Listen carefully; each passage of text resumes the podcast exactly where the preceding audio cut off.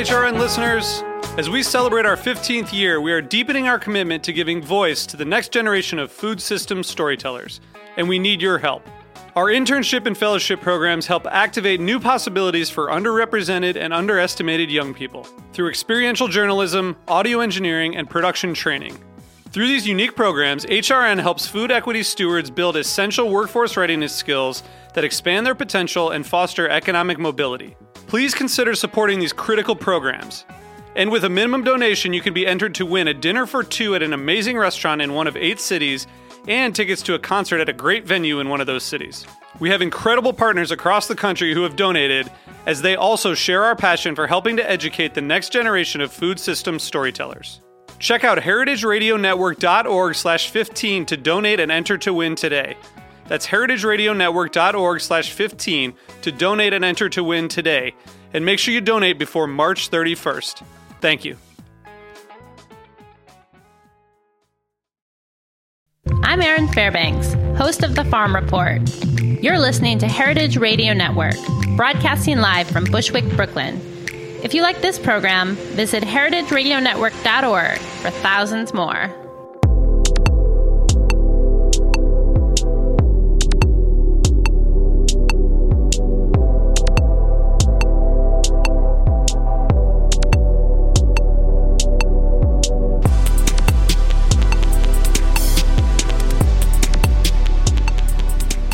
Welcome to Japan Eats. I'm your host Akiko Katayama, a food writer and a director of the New York Japanese Culinary Academy, which promotes a deep understanding of Japanese cuisine in America.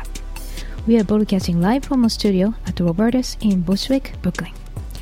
This show is all about Japanese food and food culture. We see sushi at every deli and supermarket, but what is beyond the sushi? We hear dashi ramen izakaya, but what, what exactly are they? Japanese food is still a mystery for many people, and I will try to demystify it in this program with my co-guests. And my guest today is Elizabeth Andoh, who is a food writer and a Japanese cooking instructor based in Tokyo. And she founded the culinary arts program called A Taste of Culture, which offers a unique, unique opportunity for non-Japanese people to explore Japanese culture through its food. And she's also the author of six cookbooks, including the award-winning Washoku, Recipes from the Japanese Kitchen, published in 2005. And she was a Gourmet magazine's Japanese uh, correspondent for more than three decades, and was a regular contributor for the New York Times travel section for many years. Hello, Elizabeth. Hello, delighted to be here. so, and thank you for your precious time today during your short visits to the US. Yeah, I was born and raised in New York, Mm-hmm. but uh, that was many, many years ago. But it's nice to be back for a visit. right. So, yeah, actually, you lived in Japan since uh, 1967 for 48 years. Long time. so, uh, what made you to go to Japan in the first place? It was uh, what I call serendipity, sort of a happy accident. Mm-hmm. Um, there was an opportunity for me, uh, an unclaimed scholarship at the University of Michigan, where I was a student. And um, nobody else, I think, applied for it. I'm not exactly sure that I had no competition, but I believe I had no competition. And it was to go to Japan for a year, and it seemed like a, a more interesting option than what was otherwise going to be available to me. And on the spur of the moment, said yes, and um, landed up in in Japan and in a very rural community. So I often think that uh, the biggest culture shock was urban and rural. I was born and raised in New York City, Manhattan, and um, it, it was quiet, it was different, and um, hard to believe with today's very modern um, toilets in Japan, no flush toilets. So it really, Wow. it was a very different era. Um, and the family that I stayed with um, obviously was was comfortable, very functional. Uh, it was a very appealing um, place to be, but very, very different from what I had expected. Right. So that was uh, in Shikoku Right. Island. Right. Right. It was near Osaka. So it must be really remote from even Tokyo. And Very different. And um, I went to Japan not speaking any Japanese, Wow. which may or may not have been a good thing. I don't know. And uh, so the first Japanese that I learned was in the Shikokuben, a, a dialect not unlike I. Talking about America, it's sort of like the Appalachian mountain ranges. I mean, very obviously not big city. And um, uh, the man who eventually would become my father in law at the time, there was absolutely no notion on, on my part that that would ever happen, that I would meet one of their sons and eventually marry and, and stay. But um, so he had more time to spend with me, and he sort of spent time teaching me a lot of different things. And so not only did I sound like someone from Shikoku, but um, an older man from Shikoku. and when I got up to Tokyo, people stared for many reasons. Okay. well, should I ask you a couple words who you are? Uh, hondarana? Uh, you know, it's sort of the end of a, a conversation. Well, okay, see ya, kind of thing. And everybody was always um, saying that, saying all sorts of things um, to me. But I didn't, I didn't realize what I knew was very specific to that region of Japan until I had an opportunity to spend some time in Tokyo. so, So- you were a big kid in Tokyo, I'm sure. Right, right. right. Um, so, and eventually after the program, you uh, went to study um, Japanese in Tokyo, right? Right. So, but did you know that you wanted to stay for a long time? I, I, had you asked me um, then where I would be in 2015, I don't think I ever would have imagined what happened. But I did know that I wanted to extend my stay. That in order to do it, certainly in the 1960s, um, if you didn't not only speak Japanese but read and write it, it was just it wasn't going to be possible for me to do anything that I wanted to. So I had found out about a program at um, ICU, International Christian University, outside of Tokyo, that was looking for. Um, gee, I call them guinea pigs. I mean, people to sign on for this program. It was an experimental program to teach um, Japanese to non Japanese. And what was important was not what your ethnic background is. I'm not ethnically Japanese, but the fact that I had not been brought up in a household where Japanese was spoken or written, that I did not um, have any experience of, of kanji, of, of calligraphy. At the time, there were a lot of Taiwanese students in Japan, and they were not eligible for the program because at least they knew some of the calligraphy. They didn't know how it was used in the Japanese language, but they were looking, the program was looking for people who knew absolutely nothing. And the fact that I spoke a little bit of Shikoku Ben was okay. uh, they considered that nothing, and they were right. Um, so the program was uh, interesting. At the time, they told me it was Totsuki Toka, 10 months, 10 days, and it meant absolutely nothing to me. And I think probably not much to most Americans. If I said nine months, I think most people would think, ah, that's how long it takes to have a baby. And indeed, that's how the Japanese count Right. um, by lunar months. And so the idea of the program was that you were to be reborn into the Japanese language. And it was just short of one year. And the program started with uh, Urashima Taro, a fairy tale in Japanese, and it ended with uh, Sotai Seiriron, the theory of relativity. and the idea was that in the 10 months or so that you were studying this, you would go from kindergarten through college and pick up um, lessons along the way. So uh, the Japanese uh, Ministry of Education has a very uh, clearly outlined agenda for children in school, and uh, the university had taken bits and pieces of that Right. along the way. But truth be told, I I found it harder with um, the fairy tale because uh, that's very culturally Ah, specific, right. and it's very very different from stories that I know And lots of implications and Yeah. But one of the things that became immediately obvious in Tokyo, I had to live in the dormitory, and dormitories typically have bad food, but this was really bad.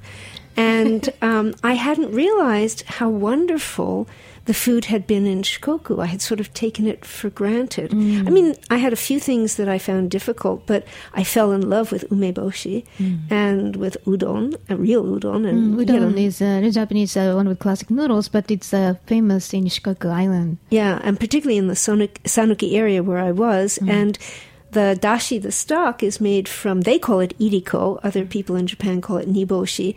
It's a dried, shriveled, ugly looking little sardine, but wow, what what an impact. Umami, the word wasn't known to many people then, but it's, you know, the essence of umami there. And so I had, not only did I have trouble with that, I really loved that food. And, um, not also udon is usually written in hiragana, which is really easy to read in menus. And so um, the first time I went into a restaurant in Tokyo and I ordered udon because it was the only thing I could really read on the menu. Um, I tasted and almost spit it out. It was that bad. Wow. And um, so I often say what got me into food was a bad bowl of noodles. Mm. Um, it made me realize that there was an enormous difference. Mm. And what, what and how could you make that difference? How could I make delicious noodles and mm. this bowl of noodles be so bad? Right, from the same ingredients. From uh, from the same every. I mean, everybody had the same chance to make it good, and they didn't. And right. why not? What was the difference? Mm. So eventually, though, after that moment, mm. you went to uh, the Yanagihara School of Classical right. Japanese Cuisine. So, what kind of? How, I mean, how, how, did you find it in the first place? Um, interesting. Um, television, food television, was just beginning in Japan in the 1960s, and no Iron Chef then, but it was beginning. And uh, NHK, the national uh, television station, NHK Kyono Ryori, today's mm. cooking, and they had a magazine that went with it. And uh, for me, watching the television and having the magazine helped me both with hearing the language and reading and, and writing it. Um, and so I would regularly, and there weren't videotapes to video, so I would have to arrange to be at a television. I didn't have the money to buy one on my own yet, mm. but I had to be where there was a television twice a day when they would be broadcasting this. And um, Yanagihara Toshio sensei was one of the people on NHK, ah, okay. and he was amazing. Mm. So the program was uh, was in Tokyo and for three years. So when I first approached him, and then I also uh, wrote back to my family in Shikoku and asked them what they thought. And um, again, the woman who would be my mother in law eventually said, Oh, yes, I watch him all the time. Also, I think if you're going to learn Japanese cooking, he's the one you should learn from. Um, so when I first got up the courage to approach him, mm-hmm. um, he had never taken on a non Japanese student before, and especially one whose Japanese was not especially fluent at the time. Um, but he agreed, and he decided that I should start uh, in the evening course because I had to support myself by working during the day, mm. and um, for the first year, the basics. And if at the end of that time we both agreed that it was worth going further, wow. we would revisit the discussion, which is very sort of Japanese. You know, don't say no. You sort of leave it open. Mm, right. right. so, um, but you know, that's the very specific. Uh, you know, style of cuisine. It's called the Kinsaryu. Uh, right. That's from uh, basically developed based on a tea ceremony. And Edo style. So, mm. a lot of Japanese um, cooking that a lot of people, especially in America, are familiar with, probably originated down in Kyoto or Osaka mm. and the Kansai area. And it's quite different. This is Edo. Mm. And I think. Um, Edo is the old name of Tokyo. Of Tokyo. Part of what impressed me um, Yanagihara uh, Toshio sensei was particularly a, a magnificent food writer, mm. and I was struggling with reading and writing. And reading his essays were really exciting. Mm. It showed me more than this is a pencil, where is the train station? I mean, there was a reason for learning the language because you could talk about he was a storyteller mm. and he was the one who impressed upon me the story of food okay yeah. Wow. So really made a huge impression. Mm. Um, it did decide to stay on for another two years, and uh, he originally we had a conversation about my translating one of his books. Okay. And I started and ran into all sorts of problems, and. Um, uh, Yanagihara Sensei was uh, a Meiji born man, so a very different era in Japan, mm. um, and very uh, open to thinking about the rest of the world, more so than the more recent eras of Japan, especially during the war and immediately post war. Okay, because So- Meiji period was right after the Japan o- opened the country after 200 years of you know, Right. isolation. So Right. So he was very open minded, and um, he thought for him, here was an opportunity to bring a message to the English speaking world, and he had never even thought of that before. So he sort of challenged me to do that, and I ran into significant difficulties, and um, we talked about it, and then he turned around and he said, Write your own book. So that was the beginning. Mm, so now you're the storyteller. And now I'm the storyteller, and uh, his grandson is the head of the school. So a number of years have passed. He passed away a number of years ago. Um, and his son, Kazunari sensei, was the major teacher that I had for the other two years. Because already uh, Toshio sensei was almost in retirement when I came Right. there, and now now Yuki, the younger uh, Mm. and third generation, is um, really uh, an ambassador for Japanese cuisine outside of Japan as well. He travels Mm. as well. Well, sounds like you totally succeeded uh, the sensei's spirit. I think so. I think it was o- otagai sama. It was a mutual. Mm. Um, it was a mutual thing. Right. I'm sure he felt you're the gift of uh, the world. Um, I don't know, but he was uh, he was very generous in in and patient, and the two were quite important in mm, getting me comfortable with. Um, first of all, the amount of information that I was going to be taking on, but also in terms of teaching. So he also encouraged me to teach and helped me open my school in the early seventies. Okay, great. Um, so the, basically, you know, uh, you studied uh, Japanese cuisine and learned a lot from him, and you call it the washoku. It's Right. Japanese cuisine equals washoku. Japanese Japanese people call it washoku. So, Yeah. yeah. So, w- what is washoku? If you, you know, if you just explain in Well, it's interesting. Washoku, the word itself, of course, can mean a culinary philosophy, a, a way of thinking about food, and it's also the food that's actually made when you're thinking that way. So, mm, let me explain just a bit about the philosophy and the thinking behind it, because then I think it's easier to understand the food itself. Um, lots of different people would um, point to different uh, characteristics, but I usually talk about mm, three things in particular that are important for the practitioner, the person who's going to be practicing washoku. And uh, it's um, not cooking, but practicing. it's practicing washoku. And um, goshiki, gomi, goho, there are five colors, five flavors, and five ways of um, transforming your ingredients. And if you're mindful of all of them and all of them being represented in your meal, uh, the colors, uh, each color, the pigmentation of food tells you about the nutrition. So if you have red, yellow, green, black, and white, those are the five colors, at every meal, you don't have to worry about if you've had vitamins and minerals and enough protein and enough. Um, it, it naturally leads to a balanced diet if you're mindful of color. Right. And the beautiful dishes too. It's also very satisfying. It's very exciting to look at it. It encourages the appetite in the right kind of way. But the next category, the flavors, um, let's put aside whether umami is or is not a flavor for the moment. There were only five in the classic um, way of thinking, and the th- big three were sweet, sour, salty, and then the two accents were bitter and spicy. And um, if you have a balanced meal, meaning you have some sweet, some sour, some salty, it's likely that you will avoid food cravings. You will eat an appropriate amount of mm. food. So, for anybody who's been struggling with a diet, probably the most important thing is to make sure that you have balance mm. in the flavors.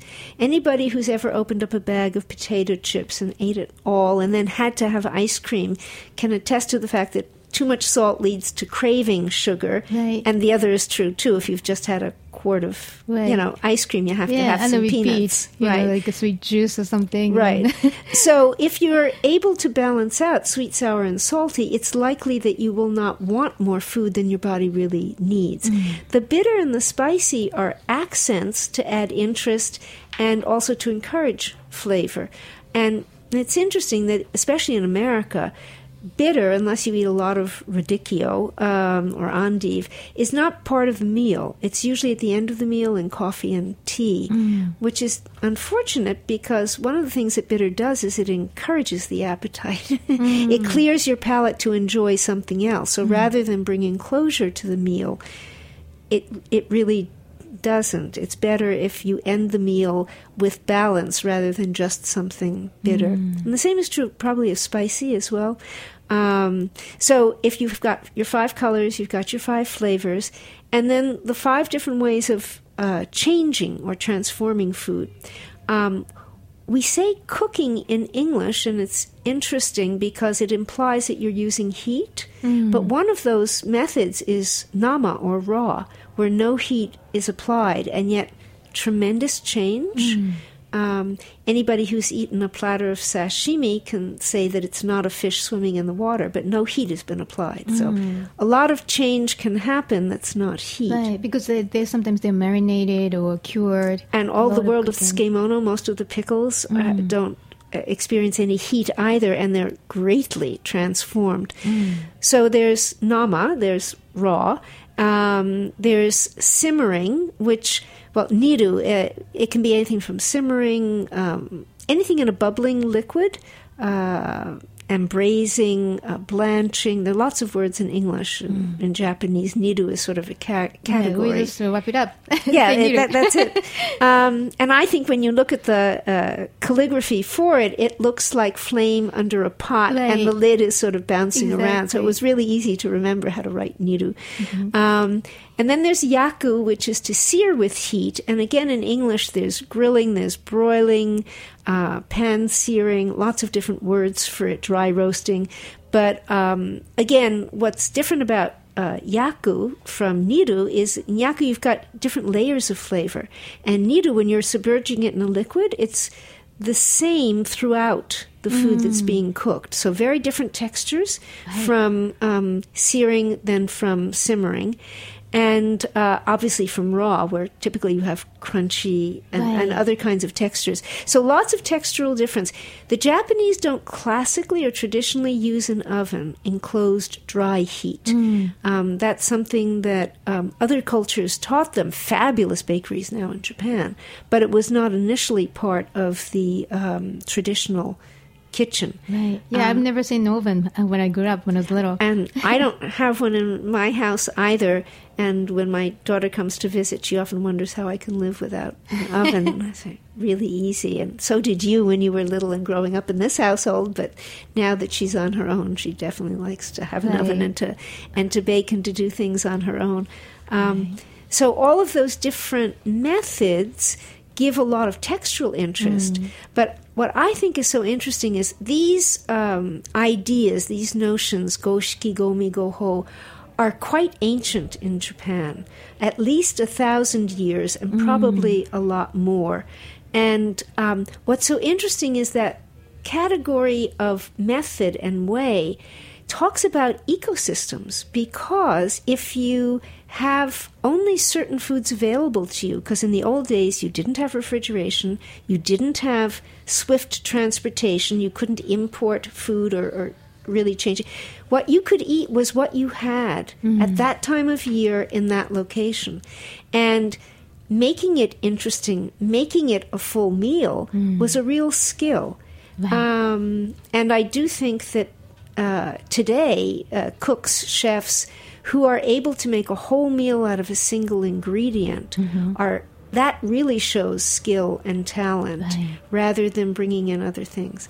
So long before Iron Chef and Battle of the Daikon, a thousand years or more, there was this notion that you could make a whole meal Right. out of a single ingredient. Interesting. And actually, uh, Dan Barber of uh, you know, Hill Uh-huh. He kind of proposing in his book, uh, the third uh, Plate, about not changing the nature. We follow the nature.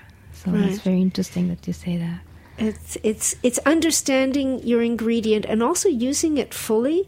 Um, the tops, the bottoms, the peels, the inside, maybe even the seeds, depending on what the fruit or vegetable is. Certainly, um, and it's it's an important um, training, I think, for anybody in the kitchen to see their food, Right. their ingredients differently. Great.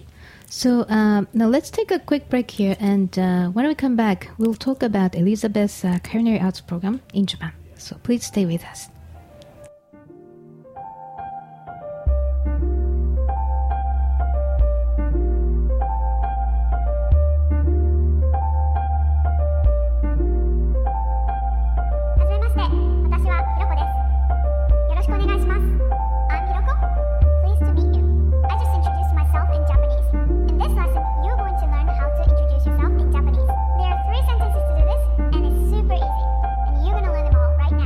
still paying attention? Are you there? Hello, hello, hello, hello. I'm talking to you. Hi. Hey, this is Jack Inslee. I'm the executive producer here at Heritage Radio Network. I've been here at the station since 2009, and I cannot believe just how much this network has grown over that time. We've been able to grow because of donations from people like you. So if you're enjoying this, if you laughed, if you learned something, contribute anything a dollar, two dollars, ten dollars, a hundred dollars, a thousand dollars, anything counts. And trust me, we'll appreciate seeing your name come through on the donations. So consider visiting heritageradionetwork.org, click on that little beating heart, the donate button, and show us you care. Thanks for listening. I hope you enjoy the rest of the show.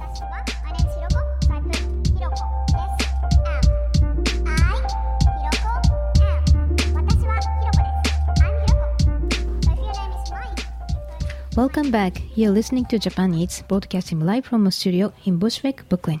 I'm your host Akiko Katayama, and my guest today is Elizabeth Andoh, who is a food writer and a Japanese cooking instructor based in Tokyo. She's also the author of six cookbooks, uh, including the award-winning Washoku, published in 2005. And in 2000, uh, ni- 1972, Right. you founded a culinary arts program, A Taste of Culture, uh, which offers a unique opportunity for non-Japanese people to explore Japanese culture through its food. So why did you open it? Well, I had just finished my own formal training at the Yanagihara School, and um, he had suggested to me that I start teaching others, that that was really the best way to continue to learn. Um, and I agreed, and at the time, there was really nothing in the English language for people who wanted to delve deeply into Japanese food. But the um, economics of the situation and the logistics were such that the space that I had, I had to use uh, fully. Um, and so I brought in other instructors in other arts, such as flower arranging and um, f- uh, calligraphy and things of that sort. And um, so besides my teaching the culinary part, there were other people who were teaching other aspects of Japanese culture. And when I tried to find a name for it, uh, again, Yanagihara sensei suggested bunka no aji, a taste of culture. It was a way of uh, discovering uh, more about Japan through various different um, aspects of the culture. And um, eventually, when it, it, it finally um, took off, and I really had a lot of people, uh, a waiting list of people to come into the program, uh, I decided to make it just culinary. Mm, okay. Right. So um, is it a two-week program, three days program? No, at, like at, at the beginning, it was a regular uh, course of study, and it was mainly for people who were the foreign residents, expat community that was in Japan. Uh, there weren't as many tourists in the early 70s. Um, and I did work through some of the hotels which did have tourists. So I did have programs twice a month that people could sign on for the day before that day, and it went through the concierge desk of the of the hotel. And it was a very different kind of program. It presumed that people were uh, curious about unusual ingredients that they could taste here that they might have had at a restaurant. It wasn't really about making it for yourself. Um, and so I developed a lot of mm, one class programs, self contained, and a lot of people would sign on for many of them, and that was fine. But I made sure that if people were just interested in fish or they were just interested in sea vegetables, uh, particularly kaiso sea vegetables, were just puzzling to most people. Uh, miso, um, you, know, you would walk into a supermarket and there were two shelves of maybe 150 different kinds, and what next? I mean, why would I choose one instead of another? And obviously, they were not the same. So I did a lot of tasting programs um, and uh, would give out recipes and samples, but it wasn't so much about making the food as much as about making people feel comfortable with the food and wanting to know more. And so the actual curriculum and the format of classes has changed over the years. Okay. So right now, if uh, our listeners go to your class, Please do. so come. Um, please give me advance notice. It's so difficult. I just finished reading email this morning of people who are going to be in Tokyo next week, and the answer is I can rarely accommodate you with only a week or 10 days notice. Um, I do put together some regular programs. The next intensive, if people are going to be in Japan November 16, 17, and uh, 19, my three day intensives are two days back to back, a day in between when I give you homework assignments, independent study, and then you come back and we do a happyokai, a sort of recital menu, uh, together on the last day. Um, so there's still two places left if people want to be able to come to that. And then I also do uh, tasting every year about New Year's food, very special uh, New Year's food called osechi, and that's December 5th.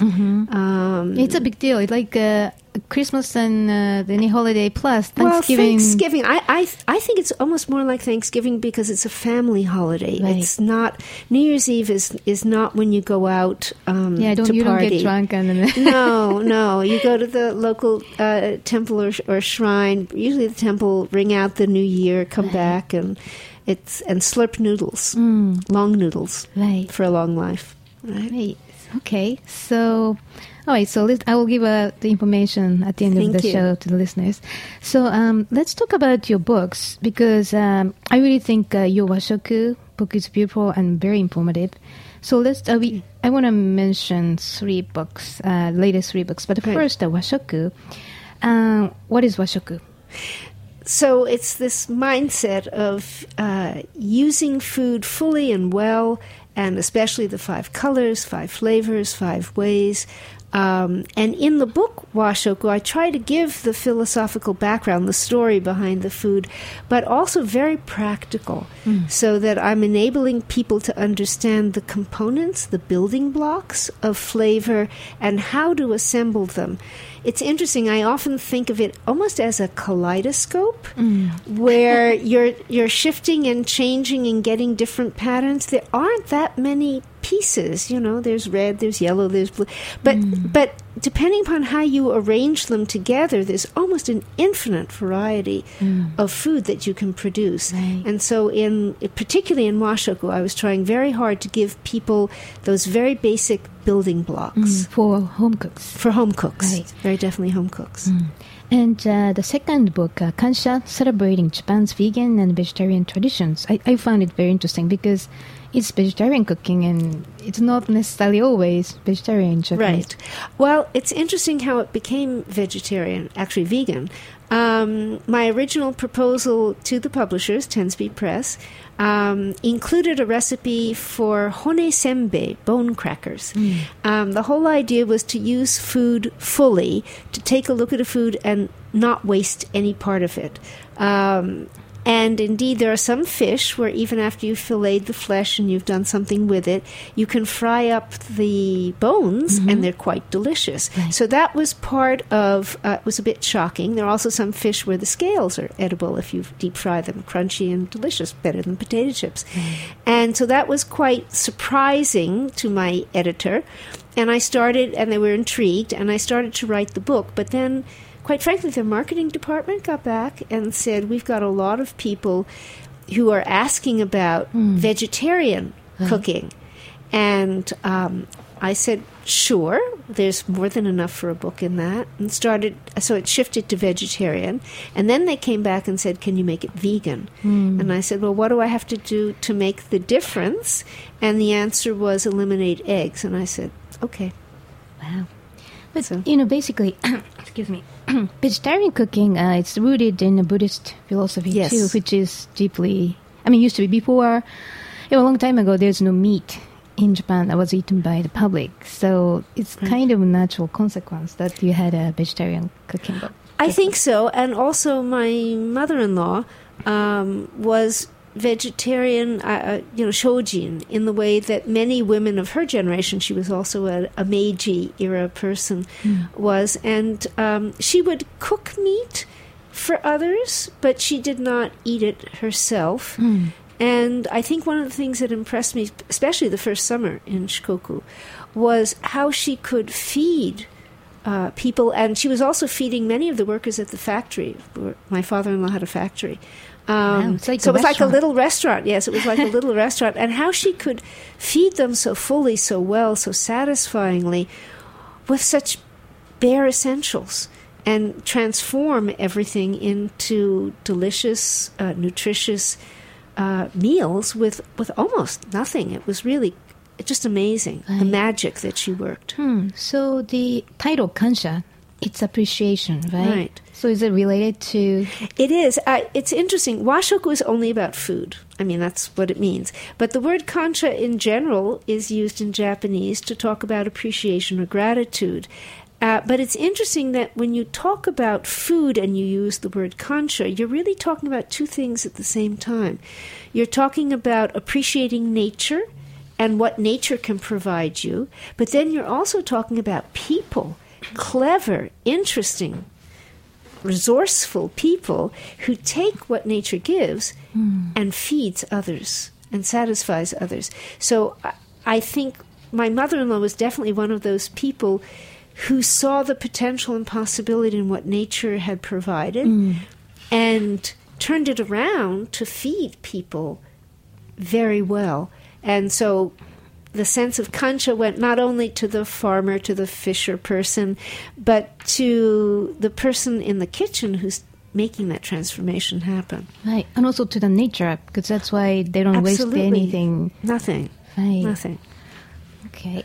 And uh, the third book we're going to talk about this is uh, Yes. Kibo. It's uh, brimming with hope, Right. and uh, the recipes from stories from Japan in to- uh, Japan's Tohoku, Right. and obviously Tohoku is uh, you know the The Tohoku earthquake and the tsunami in 2011. Right. So is that the motivation that you with the book? Yes. What what happened was so most of my uh, most of the years I spent in Japan were either in Tokyo, primarily in Tokyo, but also in the Kansai area, right. uh, because of my husband's business. We actually lived a double life, Osaka and Tokyo, for many many years. had two homes. Um, and Shikoku because still had ties back to Shikoku. Um, I had visited the Tohoku, but I hadn't really explored its food at all. And it just so happened that I was in Tokyo on March 11th. I had a program scheduled to teach on March 12th. I had come up from Osaka the night before uh, in order to prepare and literally thrown off my feet in Tokyo. And um, I was quite sure it was the big one that everybody had talked about, and then finally listened to the emergency uh, radio station and discovered that the quake had actually been in Sendai. And I knew enough of the geography to know how far away that was and how devastating it must have been. And later in the day, watching um, the drama unfold, I wondered what I could do. Um, I knew that I would be in the way if I physically tried to go to Japan, uh, go up to the Tohoku and uh, do a soup kitchen. I had done that in Kobe in 1995 when they had had a big quake, Mm, but I was considerably younger and it was a different situation. Right. Um, so I was wondering what I could do, and I it, it occurred to me that the best thing that I could do was to tell the story of the food and do it in English, get it out there to the rest of the world, and especially before it would change and morph into something that nobody would recognize. Uh, obviously, it became very obvious very early on that there would be mass evacuations and that people would not be able to resettle again. So I did most of my research through blogs. Okay. Japanese language blogs because I couldn't go up there. I did follow up with some phone calls when communications were reestablished. It was really devastating. Um, and uh, eventually, a year later, went up to the Tohoku, all six prefectures, not just the three that were affected most by the disaster, um, and traveled around and actually met people. But the initial uh, manuscript for that book was written basically on, on finding people through blogs. Okay, so uh, it's it's a cookbook, but also kind of It's stories. records, right? Stories. Yeah. And uh, interestingly, the cover photograph is a plate of rice balls. Right. So it's interesting that up in the Tohoku they call it onigiri, and when I had first made acquaintance with them, they were omusubi, and because that's what most people in Shikoku were calling them Right. back in the 60s, and they're really the same thing. Um, and so the first story that I tell is about how this omusubi maven um, became an onigiri uh, expert up in the Tohoku. It was the first food that survivors got to eat. Okay. So uh, it it was made, and, and I tell the story of a group of very multicultural, very multi. Um, just a, a group of people who came together, including um, Muslims. They, they used a mosque in Tokyo to actually make thousands and thousands of onigiri and got them up to the Tohoku. And it was the first food that, that most people got to eat and sustain them until they were able to have warm food and other things to eat. Right. That's great because uh, to me, onigiri, omusubi, that's Right. at the heart of Japanese. I'm curious, which word did you grow up with? Um, I think onigiri. Onigiri, yeah. Yeah. I, I have a feeling it's not really geographic and it's not really gender. Sometimes women use one word and men Oh, use yeah. others. And, well, in other things, in Right. food.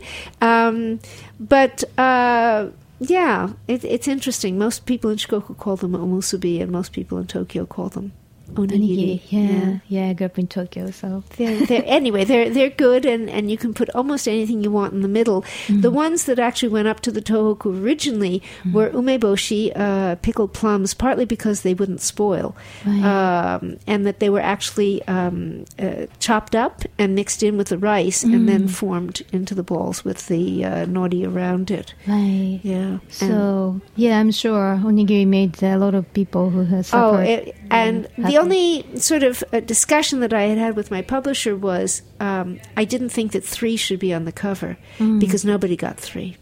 You were Ah, lucky if you got one. Wow. And they said it just didn't look right. So the cover was three, and it was part of hope, Right. and hope that you would get to eat more than one. Um, but most people got one, Right.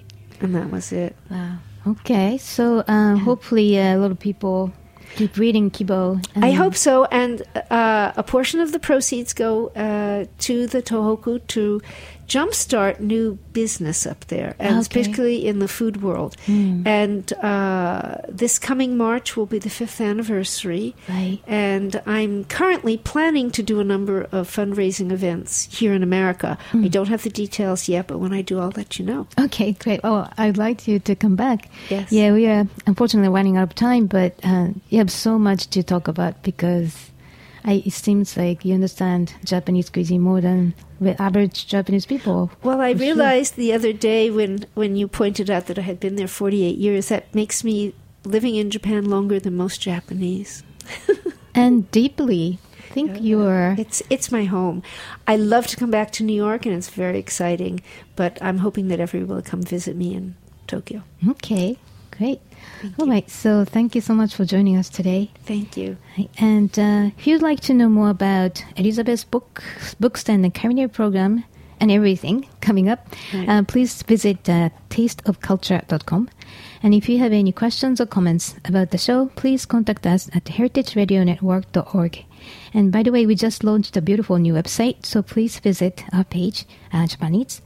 And Japan Eats is live on uh, at 3 p.m. on Mondays and uh, always available at heritageradionetwork.org, iTunes, and Stitcher Podcasts. And today's show was made possible by Suntory, and our engineer is Liz Smith. I'll see you next week.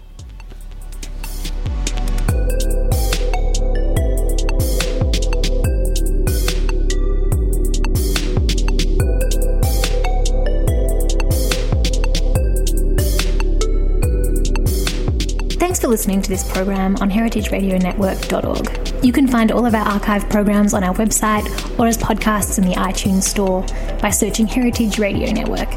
You can like us on Facebook and follow us on Twitter at heritage underscore radio. You can email us questions anytime at info at heritageradionetwork.org. Heritage Radio Network is a 501c3 non-profit. To donate and become a member, visit our website today. Thanks for listening.